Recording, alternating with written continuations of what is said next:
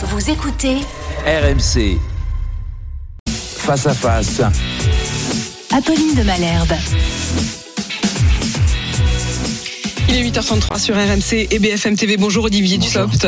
Vous êtes le ministre du Travail, du plein emploi et de l'insertion. Voilà votre titre exact. Et vous avez euh, présenté hier les contours de votre réforme de l'assurance chômage. On va moduler au fond euh, les allocations selon la conjoncture, raccourcir la durée des indemnisations si, eh bien si la situation de l'emploi euh, va bien. Ce sont donc toutes ces nouvelles règles que vous allez détailler pour nous. concrètement, au-dessous de 9%, pour vous, ça va bien Non seulement c'est au-dessous de 9%, mais c'est aussi dans la situation que nous connaissons. Quelle, est la situation du chômage aujourd'hui? En, 2017, le taux de chômage était à 9,5%. Depuis, il a baissé, nous sommes à 7,3%. Avec un taux de chômage qui a baissé certes, mais qui reste parmi les plus élevés d'Europe. Et dans le même temps, nous avons des entreprises qui n'arrivent pas à recruter. Les deux tiers nous disent avoir des difficultés de recrutement. Un tiers des entreprises industrielles nous disent qu'elles sont freinées dans leur développement, dans leur capacité à produire, par des pénuries de main-d'œuvre. Et donc, nous voulons euh, tout mettre en œuvre, cette réforme, mais pas seulement, des questions de formation, pour euh, à la fois résoudre ces problèmes de recrutement, permettre euh, aux hommes et aux femmes qui cherchent un emploi d'y accéder plus rapidement. Parmi les leviers que nous actionnons, il y a cette réforme de l'assurance chômage qui est conforme à ce que le président de la République avait dit. En gros, quand ça va bien, on durcit, quand ça va mal, on assouplit les règles. Olivier Dussopt, on, va évidemment regarder euh, dans le détail cette histoire de curseur, mais ce qui était très observé et très attendu, c'était où est-ce que vous le placiez, le curseur? Et ce curseur, vous le placez à 9%. Comme vous venez de le dire, quand vous êtes arrivé, vous considériez que la situation allait mal, et on était à 9,5%. Non, nous considérons... À partir de 9, ça y est, vous vous dites, c'est bon, on ah, passe dans le vert Pardon, on va être un peu plus euh, précis que ça. Il y a deux aspects. Il y a un premier aspect qui consiste à dire qu'aujourd'hui, nous sommes à 7,3. 7,3, c'est une situation favorable comme nous n'avons jamais connu depuis 20 ans. Nous avons un taux d'emploi qui est à 68%, c'est le record depuis 1972. Euh, et nous avons 400 000 emplois qui restent vacants, faute de candidats, faute de candidates. Donc nous considérons que ça va bien, c'est la raison pour laquelle nous considérons que les règles doivent être plus incitatives. Donc 25% de moins, on va y revenir, mais 25% de moins dans la durée euh, des allocations. Hein. donc ça va être réduit. Ça va être réduit pour la durée maximum en gardant des précautions. Ceux qui devaient avoir en gros 24 mois de chômage n'en auront plus que 18. À 18. Mais nous gardons deux précautions. La première, c'est jamais moins de 6 mois pour faire, faire en sorte que ceux qui entrent dans le marché du travail avec des CDD de 6 mois puissent être indemnisés.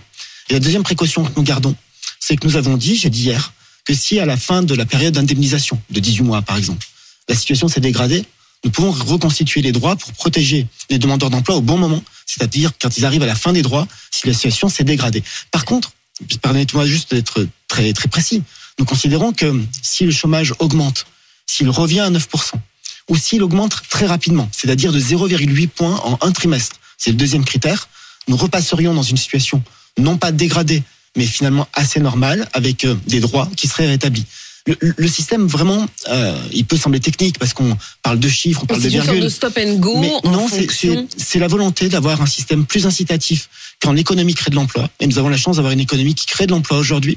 Personne ne comprend que notre économie crée de l'emploi comme elle en crée 84 000 emplois au troisième trimestre de l'année 2022 et que le taux de chômage reste aussi élevé. Personne ne le comprend. Et personne ne comprend que les entreprises ne puissent pas produire autant qu'elles le pourraient pour des problèmes de, main-d'œuvre. Vous espérez donc avoir débloqué euh, la situation. Ça sera applicable à partir euh, de février. Mais je reviens quand même à ma question parce que je n'ai pas eu la réponse. Euh, pourquoi 9% Pourquoi 9% Pourquoi est-ce que vous, mettez la barre à 9% Je vais vous répondre de manière. pas à je vais vous répondre de manière très très claire. En tout cas, je vais essayer. 9%, c'est à peu près le taux de chômage que nous avions à 0,1 ou 0,2 près lors, de la, lors, du, lors du lancement pardon, de la dernière réforme de l'assurance chômage entre 2018 et 2019. À une époque où il y avait quelques tensions de recrutement, mais pas comme aujourd'hui. À une époque où le chômage était plus élevé. Et donc, nous considérons que la situation s'est améliorée par rapport à la dernière réforme de l'assurance chômage. C'est pour ça que nous considérons qu'aujourd'hui, nous pouvons avoir des règles plus incitatives et qu'elles reviendraient, qu'elles redeviendraient plus protectrices si nous retrouvions cette situation. Et je complète d'un mot pour dire que ce que nous avons fait là, nous le faisons pour l'année 2023. Parce que les règles d'assurance chômage sont en général décidées par les partenaires sociaux. Et donc les partenaires sociaux, les organisations syndicales, les organisations d'employeurs devront à la fin de l'année 2023 réouvrir une négociation interprofessionnelle sur les règles d'indemnisation de l'assurance chômage dans le cadre d'une lettre de mission, d'un document de, cadrage que le gouvernement leur adressera, c'est ainsi prévu par la loi. Et évidemment, cette question de, de contracyclicité, cette volonté de moduler les règles en fonction de la conjoncture économique et de l'état du marché du travail fera partie des, piliers de la future réforme. Je, voudrais comprendre ce que vous êtes en train de me dire, Olivier Dussopt, c'est-à-dire que si, pour l'instant, ces règles que vous nous annoncez, vous ne dites pas c'est désormais la règle. Vous dites c'est la règle pour 2023. Si les syndicats ne sont pas convaincus, Non. vous rendrez votre copie? Non, non, non. Je, je vais être très clair. Comment se déroule une négociation euh, sociale euh, dans notre pays? Elle se déroule en fonction de la loi de 2008 et la loi de 2018. Le document, le gouvernement adresse un document d'orientation, parfois une lettre de cadrage, Mm. aux organisations syndicales et patronales qui doivent négocier, trouver un accord majoritaire. Si les syndicats trouvent, si les partenaires sociaux trouvent un accord majoritaire conforme au, au document d'orientation, celui-ci s'applique. S'ils ne trouvent pas d'accord majoritaire, Alors le, Le gouvernement, gouvernement reprend la main. reprend la main dans le constat de la carence du dialogue social. Et ce que je dis, c'est que la loi telle qu'elle a été adoptée la semaine dernière nous permet cette modulation des règles jusqu'à la fin de l'année 2023. Qu'à la fin de l'année Sans 2023, avoir, sans, Sans- avoir pour l'instant à, à à, négocier. négocier. Voilà. Fin d'année 2023, nous demanderons aux partenaires sociaux de négocier. Mais évidemment, lorsque nous leur demanderons de négocier, dans le document d'orientation que nous leur adresserons, il y aura cette contracyclicité, il y aura cette modulation. Et nous leur demanderons de travailler autour de ce Alors principe. j'ai envie de dire, ça vous arrange bien de ne pas avoir eu à négocier, parce que si on les écoute, les partenaires sociaux, pour l'instant, ils vous soutiennent pas du tout. Voilà ce qu'ils disaient en sortant euh, de rendez-vous avec vous hier. On voit très bien que ce gouvernement n'a qu'une priorité, c'est de taper sur les travailleurs, les obliger à accepter des emplois précaires, parce que c'est un des objectifs de, de la réforme, et, et faire des économies de 11% de baisse des droits au chômage, concentrés sur les fins de droit. c'est, si j'ose dire, une rupture du contrat social de ce pays. C'est euh, la CFDT euh, qui Non, tape presque le, non non mais les, deux mais la CFDT tape très fort en disant au fond euh, que vous allez faire euh, travailler les plus fragiles, vous maintenez les plus fragiles dans la précarité. Laurent Berger lui-même qui pourtant se dit tout à fait réformateur et qui souvent est prêt à travailler avec vous, il dit ces nouvelles règles elles sont très dures pour les chômeurs, injustes et inefficaces. Attaquons-nous au vrai problème, attractivité des métiers, frein à l'emploi, formation et arrêtons de stigmatiser les demandeurs d'emploi comme le fait le gouvernement. Au fond, avec cette loi, vous laissez entendre que le chômage est un choix. Mais non, mais jamais de la vie. Et, jamais, ça me met souvent en colère cette affirmation parce que je n'ai jamais dit cela et je ne le dirai jamais. Ce que nous savons, toutes les études le montrent, c'est que la question de la durée d'indemnisation et de l'accompagnement sont des facteurs, des leviers pour la reprise d'emploi. C'est là-dessus que nous voulons jouer. Mais c'est aussi notre gouvernement qui a démontré que lorsque les choses vont très mal, nous savons protéger. J'entendais les, intervenants de la CGT et de FO euh, dans l'extrait que vous avez passé. Ils ne citent pas, ils, oublient de dire qu'en 2020, quand ça allait très mal, c'est ce gouvernement qui a prolongé les droits des demandeurs d'emploi qui arrivent en fin de droit pour les protéger. C'est nous qui avons protégé les intermittents pendant ce qu'on a appelé l'année blanche. Donc nous avons démontré que nous savons le faire. Et surtout, nous n'arrêtons pas notre politique de l'emploi à cette seule loi. Depuis euh, un an maintenant, octobre 2021, nous travaillons avec Pôle emploi pour euh, permettre de résoudre ces difficultés de recrutement et donc raccompagner vers l'emploi des demandeurs d'emploi. En, en un an, ce sont 380 000 demandeurs d'emploi qui ont été raccompagnés vers l'emploi, dont 280 000 étaient des demandeurs d'emploi de longue durée. C'est une bonne chose pour eux, c'est une bonne chose pour les entreprises qui recrutent. Et si nous l'avons fait, c'est parce que nous avons mis tous nos efforts sur la formation. Je, je vous donne un chiffre. Jusqu'à 2020-2021, la, Oui. la moyenne, c'était 600 000 demandeurs d'emploi qui étaient inscrits sur une formation chaque année. En, en 2021, sur la période 2021-2022, cette année euh, que je viens d'évoquer, c'est 1 600 000 demandeurs d'emploi que nous avons accompagnés sur des formations parce que nous savons que la formation est aussi un facteur majeur pour retourner à l'emploi. Donc il ne faut pas réduire une politique d'emploi à une seule mesure. Par contre, nous avons tous les leviers action- actionnés, c'est ce que nous faisons. Je, le répète, mais nous sommes à 7,3% de chômage. C'est un des taux les plus élevés d'Europe et les entreprises nous disent qu'elles n'arrivent pas à recruter. C'est à ça que nous voulons nous attaquer. Mais est-ce que les entreprises n'arrivent pas à recruter euh, parce que, euh, en effet, les chômeurs resteraient euh, sciemment au chômage ou est-ce que c'est parce que euh, ce qu'ils proposent n'est pas suffisant? Je voudrais vous donner un exemple. C'est un exemple qui tombe ce matin, une information RMC sur l'explosion des démissions à la RATP. La RATP qui pourtant est dans un- une situation où on le voit bien, elle n'est pratiquement plus en mesure de répondre à toutes les demandes des usagers et ça continue. Il y a encore plus de démissions. Est-ce que euh, en, en réduisant la durée euh, d'allocation des chômeurs, vous allez convaincre les agents de la RATP de rester? C'est pas une enfin, question de pardon, chômage. Ce sont deux sujets très différents. Bah, c'est quand même une question Non. d'émission, c'est une Ce sont- question de Ce situation de sont deux l'emploi. sujets très différents. Vous ne pouvez pas comparer la situation de demandeurs d'emploi qui sont à la recherche d'un emploi, que nous accompagnons par la formation et dont nous réformons les règles, avec le choix d'autres travailleurs de quitter un emploi. Vous parlez de démission. Pour moi, c'est la même question, Olivier C'est la question de l'attraction C'est de l'emploi. C'est la question du salaire, c'est la question des conditions de travail. compte, ça compte, et nous sommes dans une période où justement les tensions de recrutement que j'ai évoquées amènent non pas une grande démission, parce que parfois on parle de grande démission, mais une grande mobilité. Au, premier semestre de l'année 2022, ce sont les derniers chiffres que nous avons, nous avons constaté 520 000 démissions. C'est un, chiffre qui est très haut, qui est plus haut que d'habitude. Mais en réalité, ce ne sont pas des gens qui, euh, comme on le voit parfois aux États-Unis, quittent le monde du travail en disant ça suffit, je ne travaille plus. Ce sont des gens qui, parce qu'ils sont dans des secteurs en tension, ont des opportunités de changer d'emploi pour avoir de meilleures conditions. Et donc, nous sommes dans une grande mobilité. Par contre, ce que vous dites là, et j'en retiens bien volontiers une partie, c'est que les entreprises, les recruteurs doivent changer d'attitude dans leur recrutement et changent d'attitude dans leur recrutement. Il y a des branches qui négocient, qui euh, relèvent les niveaux conventionnels de recrutement. Il y a des entreprises, souvent de grandes entreprises, qui modifient euh, leurs euh, critères de recrutement. J'ai rencontré de grands groupes qui changent leur, leur méthode d'analyse des CV, qui participent à des opérations de, job dating, qui vont se tourner désormais vers des demandeurs d'emploi qu'ils ne regardaient pas avec autant d'attention avant. Des personnes en situation de handicap, des personnes en situation d'insertion. Et c'est aussi une opportunité, parce qu'on va vers le plein emploi, de permettre le retour à l'emploi de publics considérés habituellement comme plus fragiles. Euh, Olivier Dussopt, si j'insiste aussi sur cette question du climat au travail et des raisons qui poussent certains euh, à démissionner, c'est aussi parce que votre loi, elle arrive dans un dans un moment où euh, les maires sont rassemblés en ce moment même euh, pour l'association des maires de France. Et ils le disent tous, ils sont confrontés à non seulement de la précarité, de la fatigue, mais aussi de la colère. Est-ce que vous n'avez pas l'impression que vous allez attiser encore la colère? J'en veux pour preuve le fait que les agents de Pôle Emploi disent depuis hier qu'ils redoutent une augmentation des agressions. Et il y a eu évidemment ce drame, un agent des impôts qui lui a été euh, tué euh, hier euh, dans le Pas-de-Calais. Est-ce que ce climat, ce climat qui peut ah. parfois dégénérer en drame, ne vous inquiète pas? D'a- D'abord, hum, permettez-moi juste d'arrêter un instant. Euh, Vous avez évoqué un, un drame qui a, a eu lieu hier avec un agent de la Direction générale des finances publiques qui, est- Oui. qui a été assassiné euh, sous les yeux d'une de ses collègues. Euh, Ce sont des agents, les agents des finances publiques que je connais bien. J'ai eu l'honneur de, de diriger ce ministère pendant plusieurs années. Exactement. Euh, je sais leur engagement et, et je sais aussi euh, euh, leur attachement au service public. Et, et c'est assez proche, c'est aussi à ses collègues que, je pense, euh, parce que c'est absolument dramatique.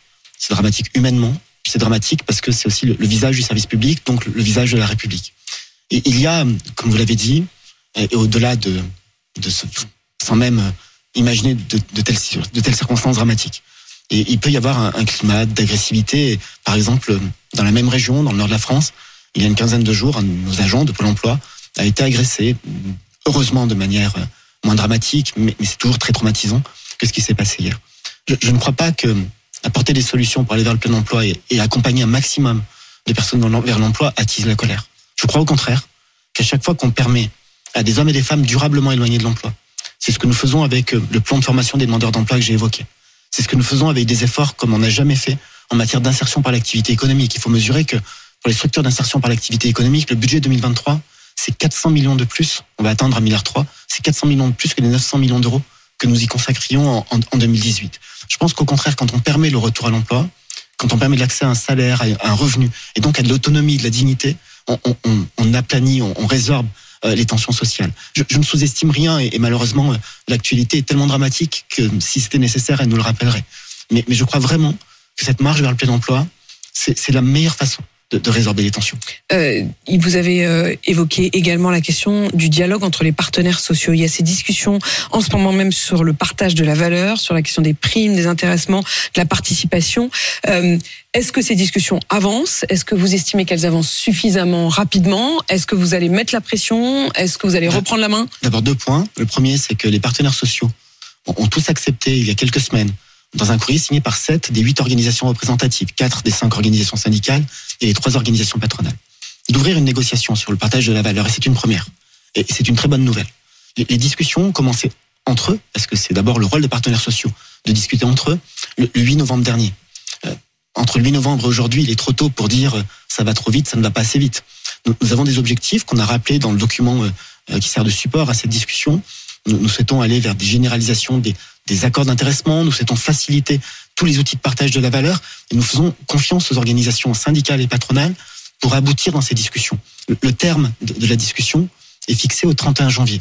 Donc ça laisse encore euh, presque deux mois et demi aux partenaires sociaux pour discuter de cela. Si ça n'aboutissait pas? Bah, Je souhaite que ça aboutisse d'abord, et je crois que ça peut aboutir. Mais si ça n'aboutissait pas, nous serions dans la situation qu'on a évoquée tout à l'heure, avec la possibilité pour le gouvernement de reprendre la main et de prendre un certain nombre de décisions. Mais nous sommes au tout début d'une discussion.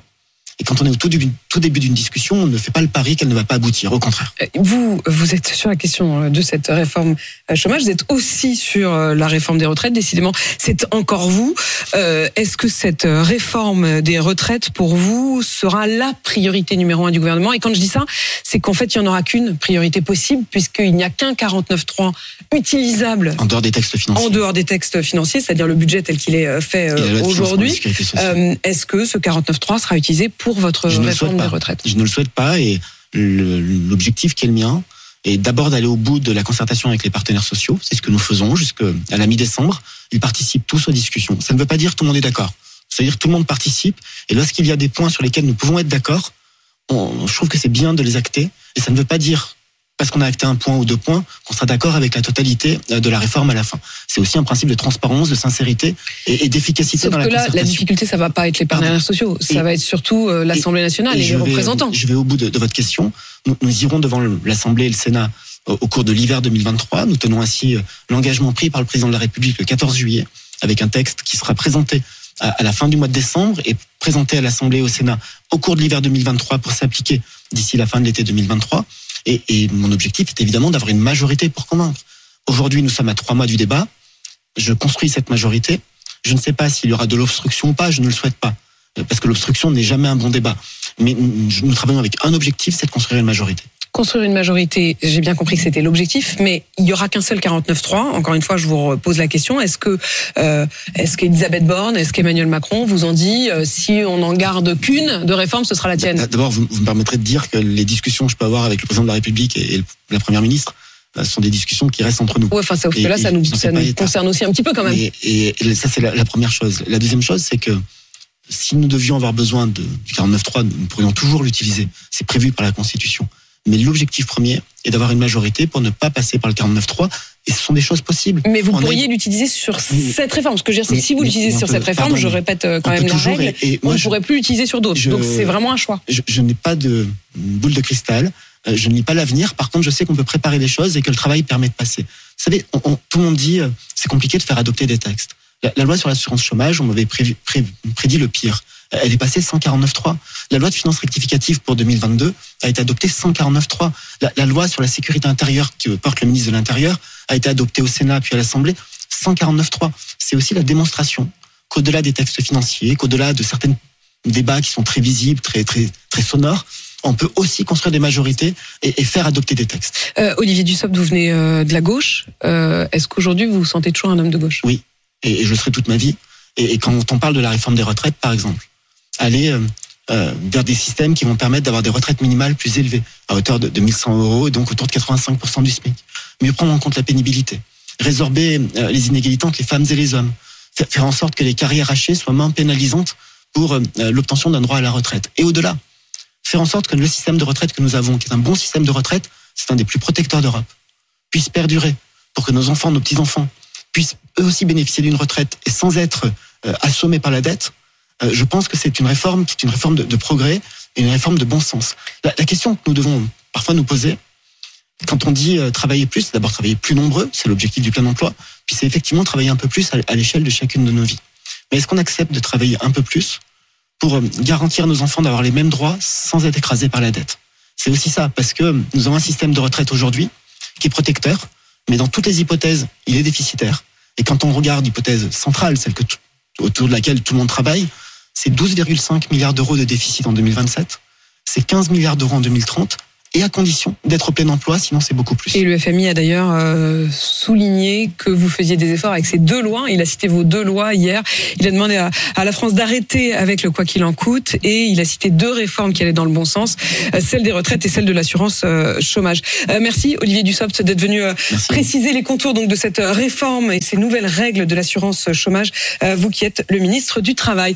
Il est euh, 8h52 sur RMC BFM TV.